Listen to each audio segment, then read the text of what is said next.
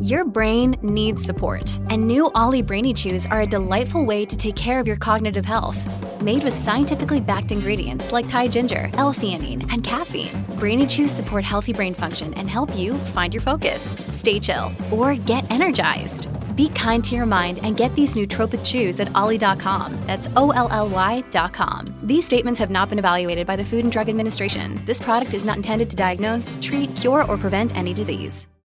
Well, it certainly feels like we've seen strikes and job action this summer. Could there be more? That is what Mornings with Simi contributor Scott Shantz is talking about now. Good morning again to you. Hi, Jill. How are you? Do you do you feel this that like more? We've seen a a lot of strikes compared to normal? Mm, I, I don't know. I know the hotel workers. We've talked to them a few times. And yeah, there has been certainly some labor unrest. Yeah, it kind of feels like that to me. Uh, there's news today that auto workers on both sides of the border are voting to, to strike mandate as they're sort of in contract talks. Uh, so this could affect car production. Well, we're all, there's already like car shortages everywhere here and south of the border. It's why cars are so expensive. And it just, it feels to me like everyone who's in a union kind of feels like, hey, it's time to get ours, you know? Hmm. And um, I'm like, we're not in a, I'm not in a union, you know? So I'm like, oh, is this, what is happening out there? We talk so much about inflation and cost of living and all of that type of stuff. And I had, I sort of wonder if this is like, um, like a balancing of the books, you know, like for the labor force on mass. So I got in touch with a professor of labor from York University. His name is Stephen Tufts, and he is like super familiar with all of this stuff.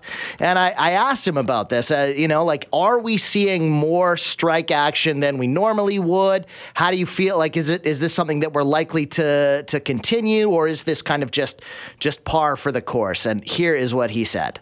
What we're seeing is we are seeing a tiny upsurge in work stoppages or strikes and lockouts uh, following the pandemic. It's almost double the rate uh, we've uh, received in or experienced in the last couple of years. Uh, so that is significant. However, we have to put this in a broad context. The hours and person days lost to strikes currently are actually relatively minor compared to this, what we experienced in the 1970s, the 1940s, 50s, and 60s, where we had much more uh, larger number of strikes that involved more people. But this, this, uh, what we're experiencing now is some significant strikes some of them not necessarily having huge uh, person hours lost, but are really captured by the media, especially in the U.S., for example, with the writers' strike. Right. Yeah. And so is this because, and again, like sort of layman's interpretation here, just everything is so expensive and people just feel like I can't make ends meet anymore. Like we hear all these stories about inflation and stuff. Need more money, so we're just that's that seems like the next obvious answer is we're just going to go on strike. Or what's the reason? Well, there's a couple of things that um, that have been noted by my colleagues and a lot of people who are following strike activity in the recent months. Uh, first of all, you're coming out of a pandemic where, in some cases, uh, a lot of workers felt disrespected. They were laid off. Uh, sometimes they were put in dangerous positions or felt they were exposed to the disease more than others. And disrespect also is the one of the major um, components that lead to, to strikes and, and upsurges in labor militancy. Second of all, is that you do have a high period of inflation. Even though inflation's come down in recent months, it's still very high in two major areas, and that is groceries and mortgage rates and rents. Uh, two major costs that people and working people face.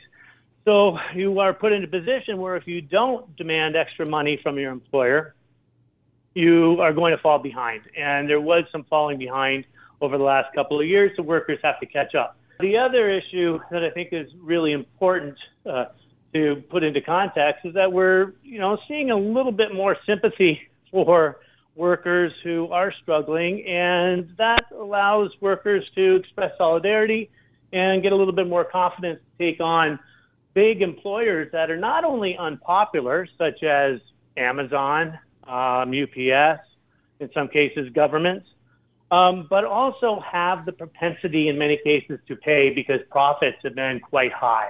Hmm. So we put all of this together, and where you have people who are falling behind, people who need to pay rent, buy groceries, and then having employers that in many cases simply have the money to pay. Um, they do have, they are very profitable. Um, you're going to have a series of, of strikes. Right.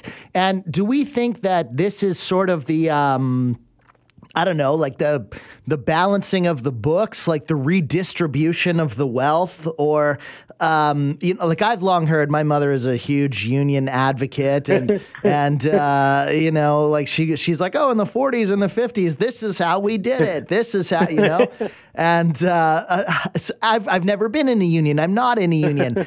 Um, yeah. It like is this likely to create uh, big change? Like, are, is this going to lead to more companies going on strike? And sort of my next question beyond that, because maybe these two tie together. What about people who aren't in unions? You know, if people in unions yeah. get their pay raised, what about the rest of us? That's like, oh well, these guys just got stuck with minimum wage because they're not in a union, and they can't. How do you advocate for yourself if you're not in a union?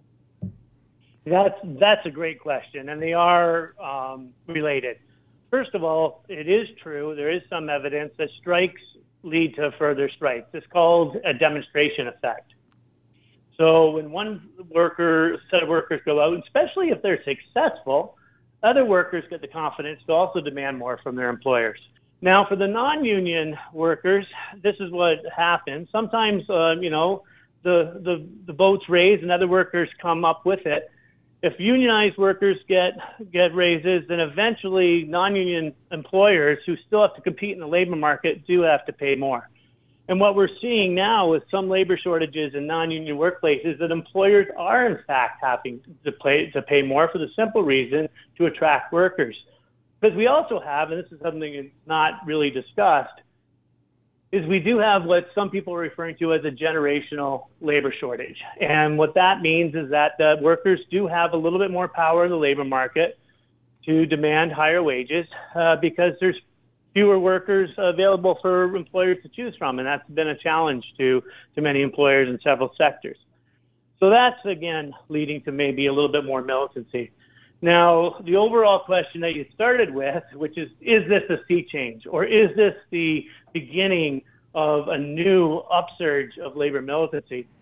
That's debated by labor scholars. Some people are quite optimistic. Some people are a little less uh, um, optimistic or want to qualify things a bit. I sort of fall on that side. Um, we are seeing more strikes, but relative to the strike activity that we experienced in the previous decades of the 1940s up into the 1980s, this is actually quite minor. That's Professor Stephen Tufts. He's a professor of labor geography at York University. And Jill, the line that stood out to me from that entire interview was where he said, if you don't demand extra money from your employer, you're going to fall behind. yeah, I think that's kind of always been uh, the case. Really, you have to be your own advocate and go out there and get uh, get what you think you deserve. I, I, I, yes, I agree with that. But like, I always I like the idea that companies kind of adhere to this. Like, hey, cost of living increase because you know we understand it's expensive for you, so annual raise to keep up with inflation keeps everybody happy, keeps the employees here, keeps the keeps the whole system system going, you know? Mm-hmm. Like, and I feel like my contribution to our employer, whom I love, uh, it should you know should be enough to say like yes okay well here's here's the raises that you all deserve so that we can keep doing the wonderful business that we do. You know but it doesn't work like that unfortunately. And then like he said it often leads to to these things and that's where you have to advocate for yourself. But it's also interesting to like we were talking about off the top uh, it feels like so much so much uh, labor action but in his mind this is really quite minor yeah, looking at, uh, I was trying to think the list, the port strike. Uh, he mentioned the writers' strike. Uh, like you said, we might see auto workers. So all, all big deals and mm-hmm. big strikes. But yeah, certainly nothing when we used to see. CUPE went on strike earlier this year, right? There, there was a government workers' strike or is that that's not CUPE, but there was a government workers strike earlier this BC, year. The BC government uh, general Gover- general workers union. Yeah, general workers mm-hmm. assembly. I think. Sorry. yeah, no, there certainly has been. Yes, there has been job action, uh, definitely. So, uh, interesting conversation. Thank you, Scott. You're welcome.